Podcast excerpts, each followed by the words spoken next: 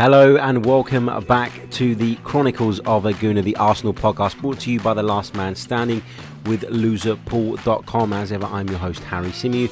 And on today's edition, uh, we'll be looking at some of the big stories doing the rounds in regards to Arsenal Football Club, and we'll be reflecting on that 3 0 victory over Fiorentina in Charlotte, North Carolina, uh, on Saturday evening. Going to start off there uh, as it makes sense. We're going to do things in chronological order today. Arsenal, of course, with a 3 0 win over Italian side at Fiorentina. It was an impressive victory in the end, and Unai Emery decided to go with a, a far uh, more youthful selection than the one he did uh, against Bayern Munich just a few days ago. Um, there was nine changes from that 11. Uh, that started that game against Munich, a really, really youthful uh, midfield and attack with an average age actually of 18 and a half. It was a back three um, of Chambers, Mustafi, Monreal. I kind of hoped that the back three thing would uh, would go away this season, but it appears that Unai Emery, um, you know, is very adamant to uh, have his team drilled in that system too, so that I guess he can switch between a back four and a back five or back three, whatever you want to call it, um, sort of during games and, and, depending on, of course, who we're playing against. It was a really, really young midfield of uh, Olayinka and Burton. Those two were holding the fort there in the middle of the park, and the front three was uh, Reiss Nelson, Eddie Nketiah, and Bukayo Saka. Perhaps a glimpse into the future of the Arsenal forward line. Now, Arsenal got off to a great start. Uh, 15 minutes into the game, the Gunners took the lead through Eddie Nketiah. Um, and it was kind of a theme of the early parts of the game, actually. Sead Kolasinac bursting forward on that left hand side as he does. Um, he, he, linked brilliantly with Bukayo Saka out there. He uh, played a lovely little uh, sort of 1 2 with him uh, for the goal, and then Kolasinac looked to find Nketiah in the middle. And actually, the pass wasn't a good one, it was a poor one. Uh, but fortunately for us, the ball deflected into Nketiah's path, and he showed incredible composure to just take a touch, shift it past the defender, um, open up the space for himself, and just fire it low into the bottom corner. Uh, there were some concerns, though, over Arsenal's defence, which, you know, I guess we've come to get used to, and, and you know, you could argue that a back three of Chambers, Mustafi, Monreal isn't our first choice back three, etc., etc. Um, but it's just the shape for me that's a worry. And I know these are only preseason friendlies, and as much as you shouldn't get carried away by the positives, you shouldn't really dwell on the negatives either. So I get that. Um, but you know there are real concerns about Arsenal defensively, and we're being told that the William Saliba deal is done, and that William Saliba will become an Arsenal player, although he will return to Saint Etienne on loan for another season. So, as I've said repeatedly on this podcast for for weeks now, happy that we're looking to the future, happy that we're, uh, you know, in the running to sign one of Europe's top defensive prospects. But does it fix our issues here and now? Not necessarily, and that is a concern, and that continues to be a concern for me. Uh, Arsenal doubled their lead on the 65th minute. Again, Eddie and Nketiah with the finish. Nice bit of play on the right hand side from Henrikh Mkhitaryan. Um, Fiorentina were unhappy with it because they felt that Carl Jenkinson blocked off one of their players when Mkhitaryan was uh, sort of creating space for himself on the right. He cut the ball back to Alexander Lacazette, who could have shot himself, but was very uh, unselfish and squared the ball to Nketiah, letting him get his second of the evening. And again, Nketiah finished it as if he's been doing this for years. Expert finish, really composed and, and really pleasing to see. Lots and lots of positives uh, from some of the young players, of course, uh, on Saturday evening there was positives too from Gabriel Martinelli. Now he, um, and I'm sure you've probably seen the clip flying around, even if you haven't seen the whole game. I didn't see the whole game uh, live. I saw it afterwards. I was working on Saturday night, but I did watch the game back yesterday. Um, and I've seen the highlights a couple of times too.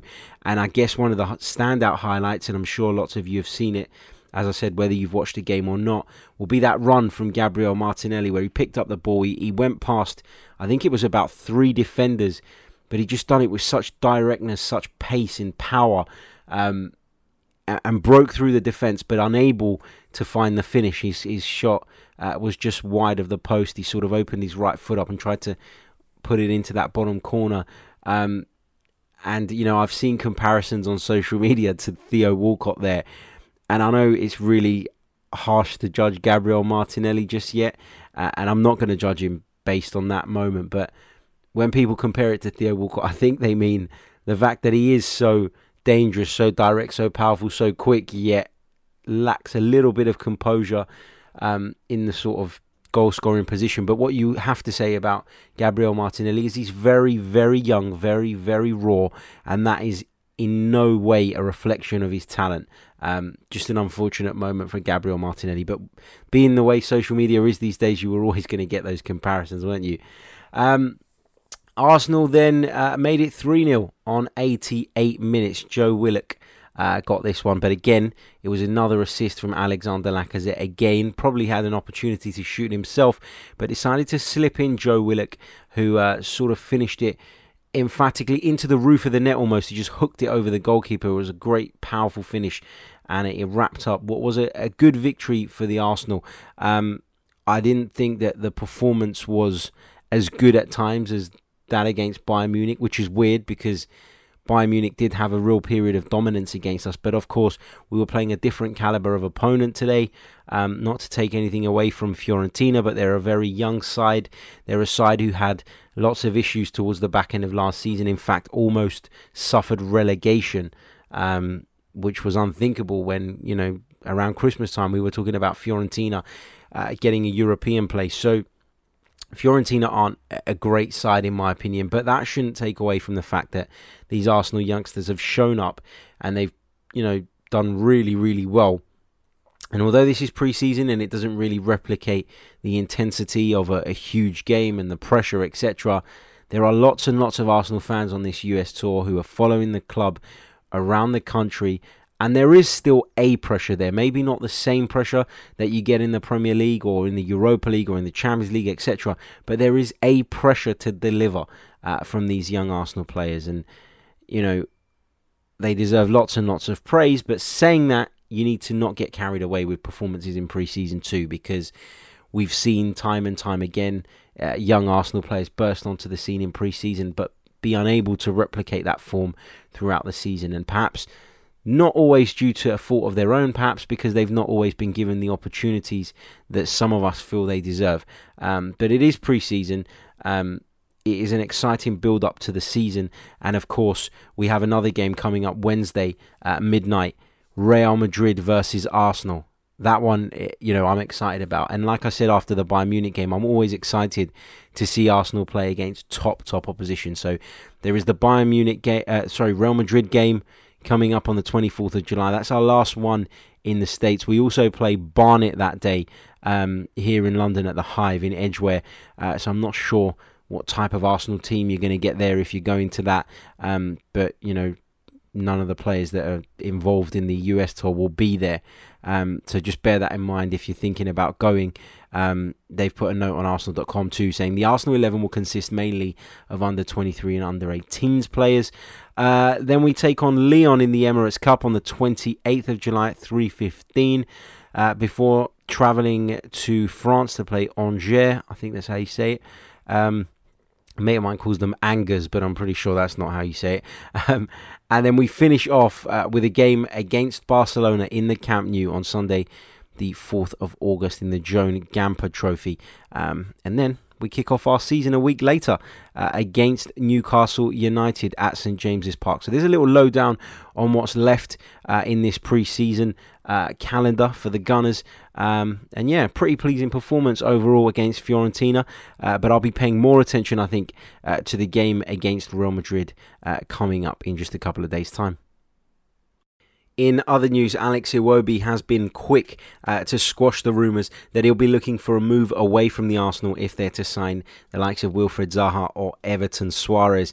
Um, Alex Iwobi said the that he's up for the fight. The only time I would consider leaving is if I'm not playing as much as I would like to. Obviously, my joy is to play football and not just sit out. If it comes to that, I would have no choice but to leave, but I'd always put up a fight to play, as that is what I've done all my life. We have big stars already, so by adding another one, I'll just have to prove I can do better than them. Alex Iwobi, of course, returning uh, to the setup late, having played at the African Nations and having played very well, actually. Um, he's earned lots of plaudits throughout that tournament, so credit to him. And, uh, you know, the question is is Alex Iwobi uh, you know, good enough to start in that Arsenal team week in, week out. I guess I'm probably swaying more to the side of no at the moment, but what I will say, and to Alex Iwobi's credit, and to Unai Emery's credit too, Alex Iwobi improved a great deal last season. He was given lots of opportunities, and I think he done uh, relatively well. So fingers crossed, we'll have a much more improved, experienced player uh, going into this new season. And you know, I certainly don't want Alex Iwobi to leave. Um, but I do think that you know he's done absolutely the right thing here by coming out and squashing these rumours quickly um, and not allowing this saga to rumble on, not allowing his relationship with the supporters to to be damaged by reports. He came out straight away, uh, retweeted the tweet with a caption saying "fake news, clickbait, blah blah blah." Great to see. Um, so well done, Alex Iwobi on that. Very pleased uh, to see that from my perspective. Anyway, uh, in other news, we keep hearing the William Saliba deal is done. Not heard anything official yet. There was talks that it would be announced on Tuesday, or that the medical was taking place uh, this Tuesday. So that would be tomorrow. Conflicting reports. Not sure exactly which to believe, but we're hoping that at some point this week we'll hear that that deal is done. Uh, Arsenal are supposedly set to go back in for a third bid uh, for Kieran Tierney. Apparently, an agreement still hasn't been reached between Arsenal and Celtic, um, so we'll hold tight on that one. Uh, talks today about Thomas Vermaelen uh, being a free agent and whether we'd take him back given that we're in desperate need of centre backs. Would you take him back? Let me know in the comments section below. Thomas Vermaelen, of course, former Gunners central defender, uh, went on to play for Barcelona, um, but is now a free agent. Would you have him? Let me know what you think on that. We'll be uh, back tomorrow with another video. Uh, but if you're enjoying the content brought to you by Sofa Sports Media, we'll be hosting our first Premier League debate show this evening um, on our YouTube channel, which is Sofa Sports Media. Um, we'll be touching on three topics on a weekly basis, myself and two regular panelists. Um, we'll be asking for your thoughts and your contributions across our social media pages. Um, and I believe on the agenda this week, we're talking Manchester United, uh, we're talking Spurs, and we are talking Newcastle United. So, some really interesting, uh, rounded Premier League subjects. If you haven't already, uh, head over to Sofa Sports Media and subscribe to our channel. Follow us on all the social media platforms. And uh, I hope to see some of you guys over there this evening. Until then, take care.